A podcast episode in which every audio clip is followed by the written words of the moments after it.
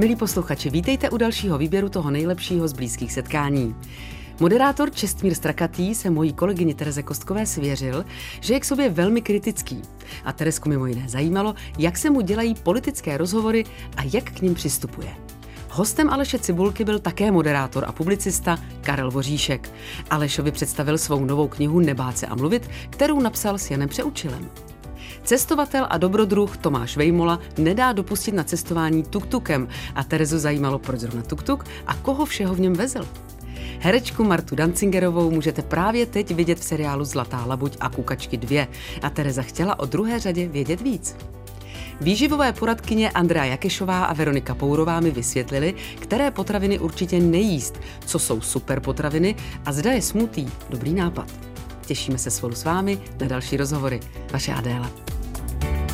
Český rozhlas dvojka. Rádio, které vás baví. Čestmír Strakatý je mým dnešním hostem a vy jste Čestmíry někde jinde řekl, že jste hodně kritický. Hmm. Jak jste to myslel k sobě? Nebo k, sobě, k hostům, k, k sobě. situaci? A, hmm. tak já myslím, že člověk musí být relativně kritický, pokud uh, se má nějak zlepšovat. Tak asi musí být kritický k sobě hmm. A, a jinak nejsem zase tak kritický asi. Myslím, myslím, že obecně ke svému okolí jsem spíš velmi schovývavý, doufám. A, ale k sobě jsem poměrně kritický. No, jakože vlastně jsem do jisté míry perfekcionista v některých, mm. v některých ohledech. A, a, a myslím, že to je jako součást toho, že jsem teď tam, kde jsem. No. Kdybych, kdybych nebyl, tak bych mm. asi nebyl. Dobře, ale umíte se i pochválit? Mm, ne, já mám pocit, že to vlastně všechno pořád tak jako jede dopředu, že na nějaký mhm. pochvaly není moc, není moc čas. Já, a tím, tím, že, tím, že já si moc nestanovuju žádné jako cíle, mm-hmm. že si neřeknu, chci dosáhnout tohohle, nebo tohle je můj jako něco, že spíš to tak jako plyne, já to tak jako nechávám plynout, tak i, asi, asi, asi ne. Asi, musím říct, že vlastně, a teď jak nad tím přemýšlím, tak si říkám, že to je možná chyba.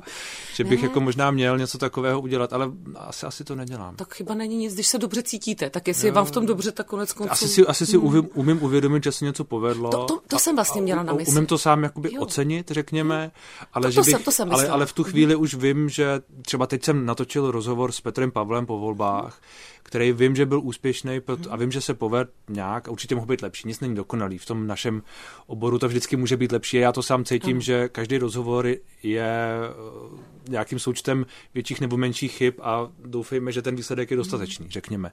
Ale tenhle ten rozhovor se povedl, měl velký dosah, všechno to, citoval se v médiích, všechno super, ale já už jsem zase točil další rozhovor. Už jsme zase jako vlastně byli jinde. Už to vlastně bylo, už mě zase zajímal uh, Hero Hero podcast, zajímalo mě něco jiného. Něco, je to takový, jako že vlastně hmm. tím, že, tím, že to má tu denní kadenci a někdy i jako hodinovou kadenci v rámci toho dne, tak uh, člověk asi nemá moc čas tohle to hmm. nějak jako si užívat. No. Hmm. To je možná zase dobře, že v tom úplně nespočine, že to jen no, tak ví a jde dál. Já myslím, že to je spíš dobře. Jo, já myslím, to že to dobře. je spíš dobře, protože já jsem daleko radši v tom, že furt jako vlastně jdu mm. dopředu a dívám se dopředu, mm. než abych si říkal, jo, tak ten rozhovor před měsícem se mi poved a... Co s tím? Konec konců už je to Vlastně, teď už vlastně nemusím nic dělat, ne? to, to rozumím. Několikrát tady zaznělo, a to je, myslím, byť se myslím, v mnohem velmi tady cítím, jak shodujeme v té profesi a baví nás to vlastně, to, to vnitřní vnímání té profese, tak vy děláte něco, co já vůbec nedělám. A priori je rozdíl, a to jsou ty politické rozhovory. Hmm. A mě to samozřejmě strašně zajímá, protože já je sleduju hodně, sleduju vaši práci.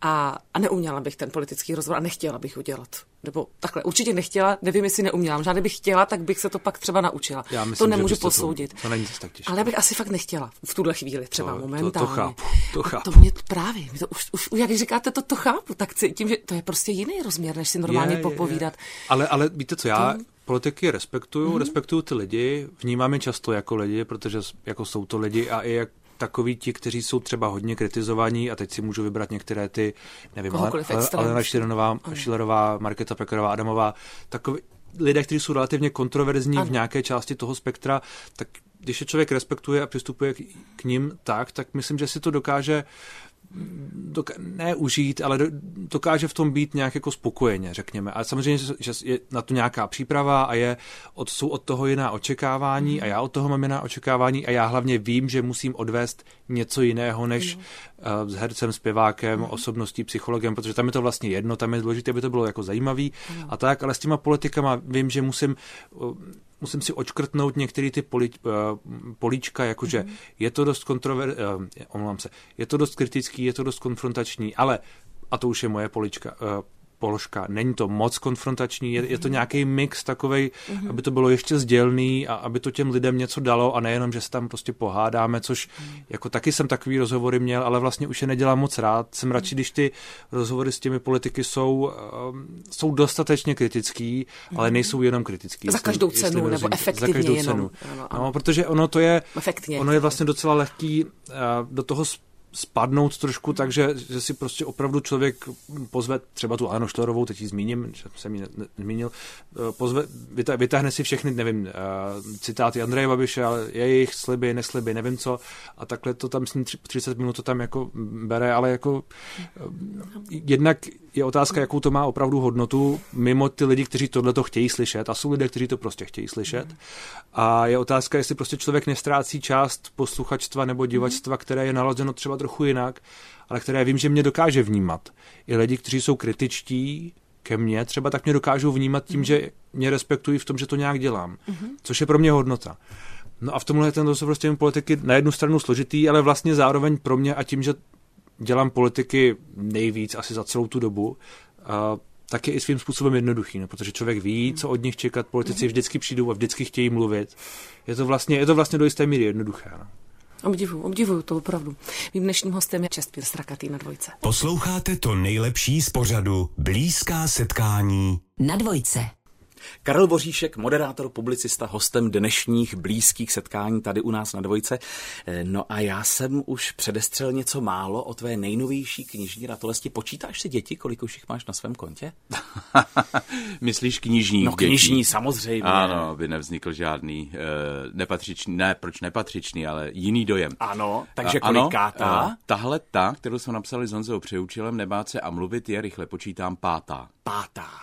Eh, Zeptám se tě taky jako eh, publicista bokem profesí, máš tyhle ty své ratolesti tak, jako že je máš v knihovně někde bokem, ty svoje, co si vydal, občas přivoníš, koukneš, jako řekneš si, to se povedlo, to bylo práce, že je to hmatatelná věc oproti tomu, co uděláš v televizi, že? Uh, mám je bokem v knihovně, samozřejmě jsem na ně grafomansky pyšný, hele, ale Aleši nečuchám k ním, teda to máš zvláštní úchylku. Ano. Ty čucháš ke svým knihám? Jen já, já čuchám ke všem knihám.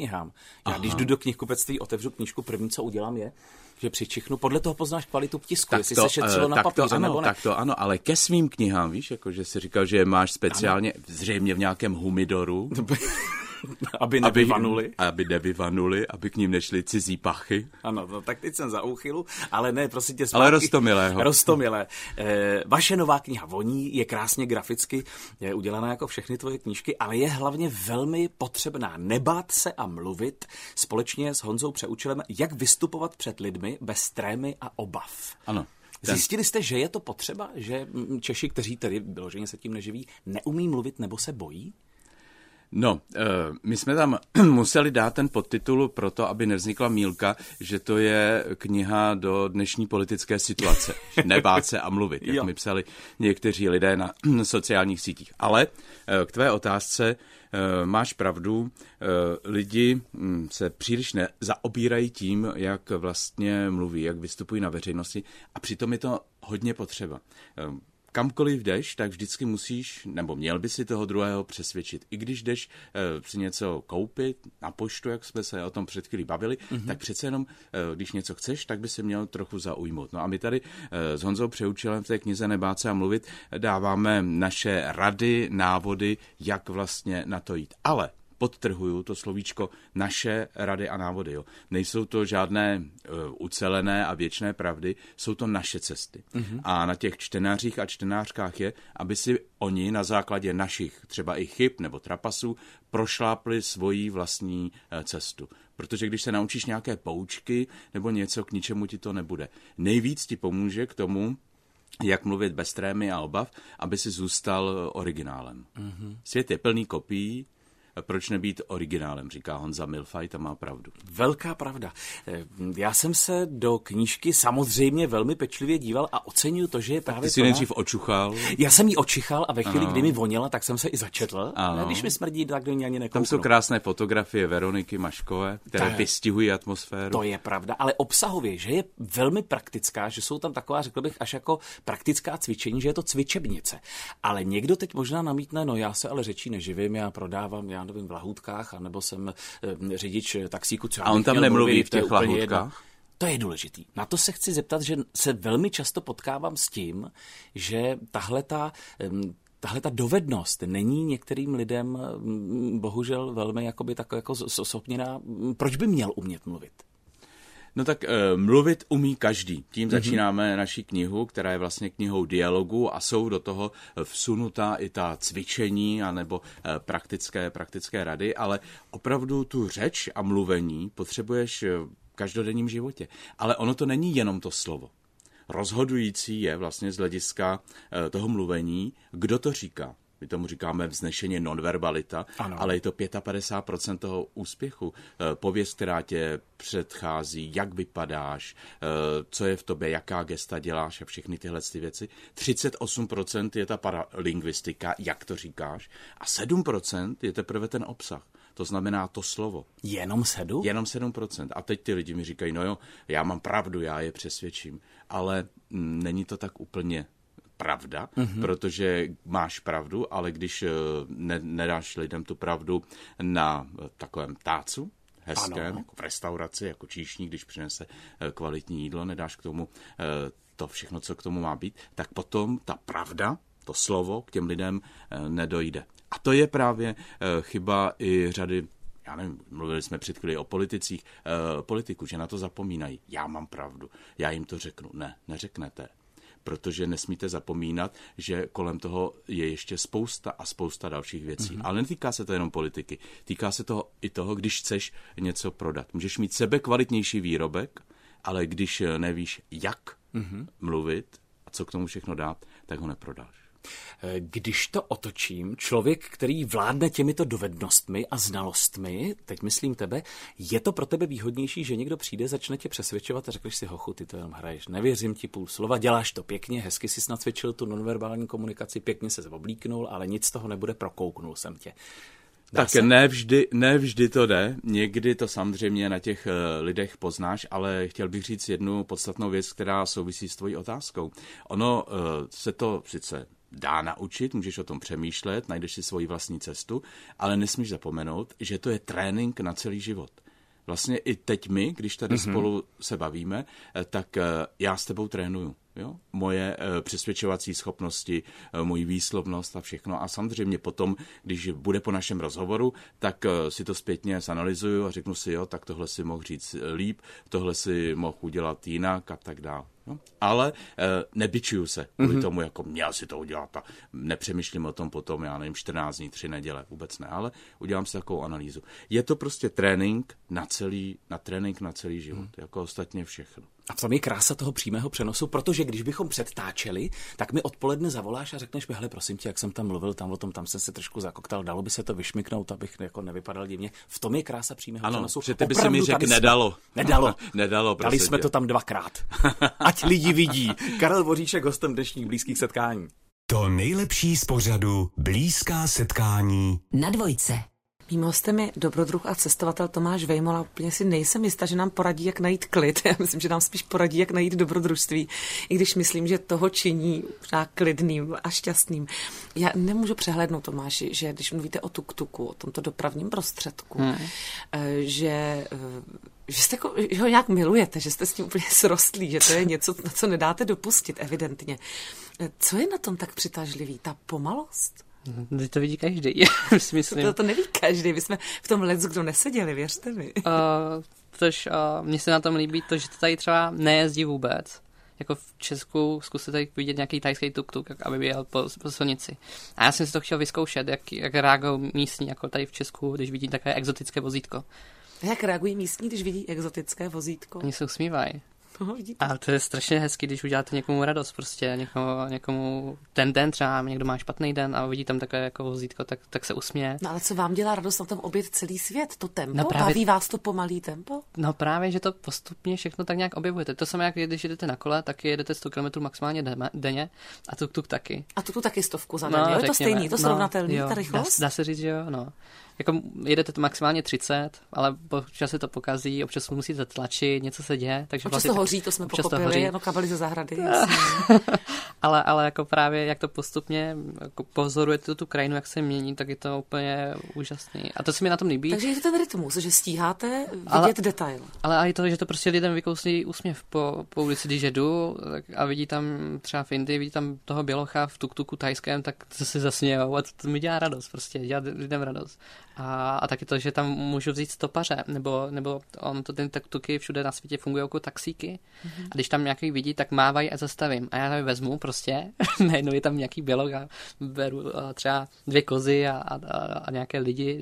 No, jsem jste vezli i dvě kozy a nějaké lidi. Kolik z tam toho teda vejde do takového tuk-tuku oproti kolu? Rychlost je stejná, ale na kolo No právě možná kolem pasu tam, někoho. tam, tam není žádný limit. A mm, teďka to bylo v, Tam není žádný limit. Ne, to, vezl jsem, v- taky zase v Indii jsem vezl, myslím, 15 dětí do školy. Takže prostě, co se tam veš, vešlo, tak se vešlo. Tak se vejde 15 dětí. No, no.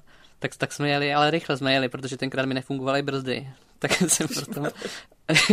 Vy mi dáváte. A, a teďka, v, v, když jsme byli v Botswaně s dalším tuktukem, tak uh, už s kamarádem Davidem Žváčkem, co to natáčel, tak, tak jsme uh, tam taky, no, myslím, pat, 18, 18, lidí, 18, 18 dětí, no.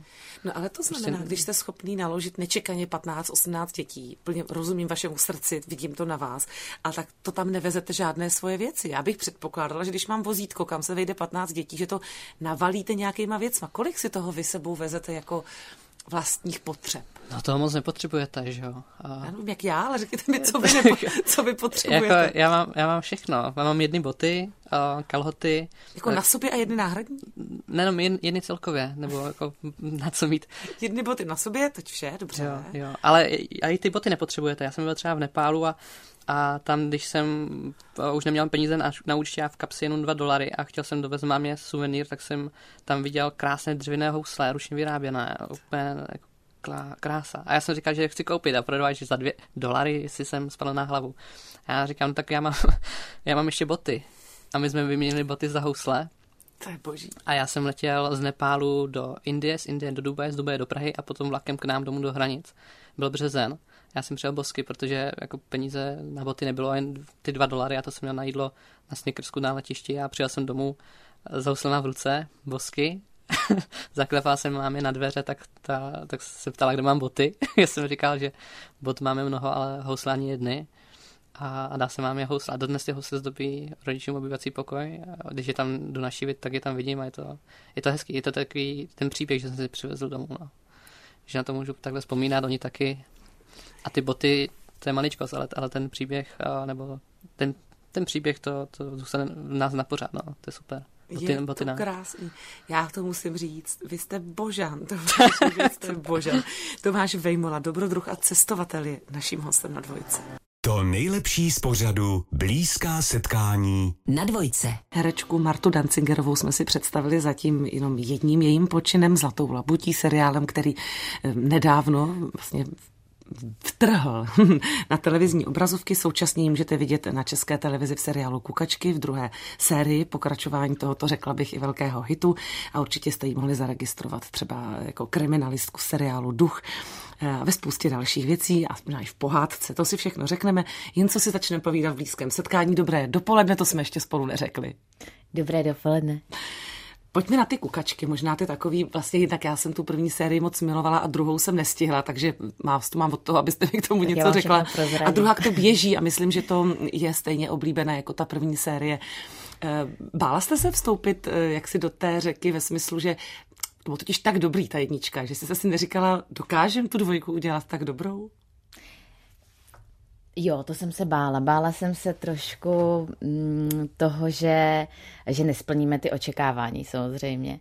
Že třeba ten scénář eh, nebude tak dobrý, nebo že se to v něčem nepotká. I jsem se bála tá toho, že si nebudu pamatovat, jak jsem to hrála. a taky jsem si říkala, já nevím, jestli dokážu navázat na tu postavu. Ale pak, když jsem si to přečetla a viděla jsem, jakým směrem to, to chtějí směřovat, tak jsem se docela uklidnila a přišlo mi to jako moc fajn, ten scénář té druhé série. A na svou Terezu jste si teda potom vzpomněla? Jako musela jste proto učinit nějaký jako, já nevím, krok, podívat se, nebo něco v sobě jako nahmatat z té Terezy? Trošku jsem musela nahmatat tu její trpělivost. tu moc nemám já.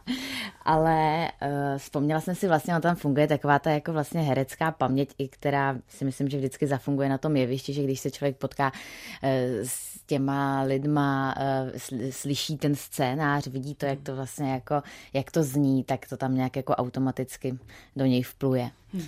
Nemůžem asi prozradit moc, ale tím, že jsem teda řekla, že jsem tu druhou ještě teda nestihla doženu to, tak aniž byste mi prozradila poentu, jako co je ten hlavní motor, kudy se to začalo ubírat. Ten první víme z té první série, hmm. i to napětí, i to pátrání. Teď my víme, tak co nevíme a kam jdeme.